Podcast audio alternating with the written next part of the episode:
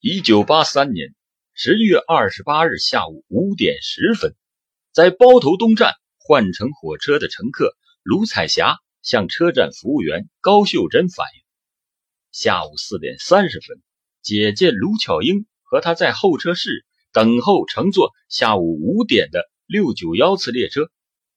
这时，一位自称与他们同样也是在候车的男青年出现了，他很会聊天。很快的就与鲁氏姐妹混熟了，便求姐姐卢巧英帮他到车站附近取几包带回家贩卖的衣服。卢巧英欣然应允，跟他就去了。可是现在列车已经开了，卢巧英和那个男青年仍不见回来。卢彩霞反映的情况立即引起了高秀珍的警觉，他带着卢彩霞到了公安值班室。向值班的民警吴长江和李焕平做了汇报，案情引起了吴长江和李焕平的重视。他们联想到近年来在车站附近多次发生旅客被骗到野外强奸后惨遭杀害的案件，于是立即行动起来进行部署，组织车站的职工和候车群众，配合民警将车站的内外严密的控制起来，张网以待。下午五点五十的时候，那名将卢巧英骗走的男青年又骑车返回到了车站，这才他选择卢彩霞作为欺骗的对象。正在巧舌如簧地对卢彩霞说：“东西太多了，我和你姐姐都拿不动，你姐姐让你过去帮忙。”就在这个时候，吴长江和李焕平从背后扑了上去，将他当场擒获。在车站公安值班室内。经过初步的审查，犯罪嫌疑人名叫马永亮，又名马毛猴，还有三个化名：马明明、李明明、王明明。现年二十四岁，是内蒙古自治区伊克昭盟达拉特斯旗西明普乡人。他交代自己见卢巧英年轻漂亮，就骗她到野外想强奸她，没想到卢巧英远没有他想象的那么好对付，居然强行挣脱逃走了。他就折返回来，想再骗卢彩霞。听了马永亮的交代，吴长江和李焕平对视一眼，心说：刚骗完姐姐没成，居然马上赶回来骗妹妹，这个人如此胆大妄为，绝对不是初次作案。想到这里，两人立刻将他送到了上级部门进行突击审查。没想到的是，这个马永亮居然是块。很难啃的骨头。他只承认自己想要奸污卢巧英和卢彩霞，并没有其他罪行。但包头铁路公安处并没有轻易的放弃，他们将马永亮的身高体貌特征同近年来包兰铁路沿线发生的几起杀人案联系起来，围绕马永亮昼夜不停的审查，同时向全国各地的铁路公安局发出了协查通告。这一协查结果让所有的警察都大惊失色，因为各地很快就反馈说，在辖区内发现了同马永亮很像的犯罪嫌疑人，作案类型包括抢劫、杀人、强奸和盗窃等，足有三四十起。这一下，连公安部都惊呆了。很快，公安部在呼和浩特召集了六个省市自治区公安厅领导参加了专案协查会。要求全力的追查马永亮的余罪，同时，内蒙古公安厅在包头召集了七个盟市的公安局领导参加了专案协调会，铁道部公安局也在包头召集了十个铁路公安处的刑警队长参加了协调会。包头市公安局更是向有关部门发了九份急电、二十六份函件，派出了五十六人次联系协调破案。一时间形成了囊括半个中国统一协查网络，有关马永亮罪行的证据像雪花般飘向了包头。此时，坐在审讯室内的马永亮不知道，公安部门已经多次组织被害人对他进行辨认，并将他的录像传送到了外省，供被害人进行辨认。在掌握大量证据后，审讯人员向他发起了猛攻。终于迫使马永亮交代了流窜全国十二个省市自治区和六条铁路线作案八十八起，杀害十三人的犯罪事实。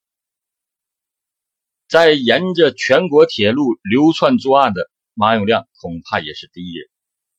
马永亮自幼失去父母，一九七三年他十三岁就流窜在外。从一九七七年至一九八三年的七年中，他疯狂的强奸、抢劫、杀人。八十八起案件中有重大犯罪案件六十起，被他强奸的女性中最小的只有十岁。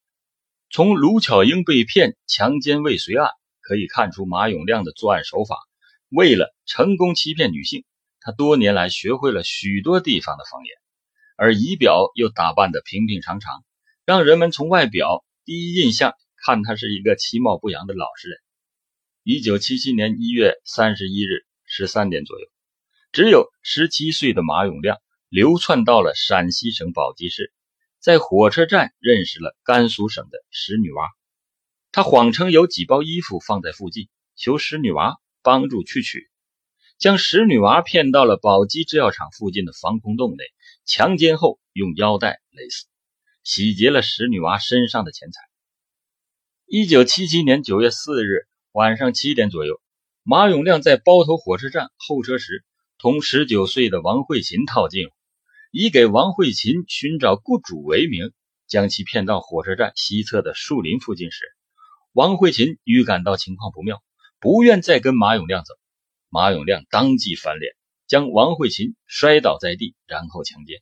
之后又将她逼到飞机场西南侧红柳丛中，再次强奸。而后将王慧琴手脚绑住，用腰带勒住王慧琴的脖子，将柳条插入鼻孔和口腔，致使。王慧琴窒息死亡。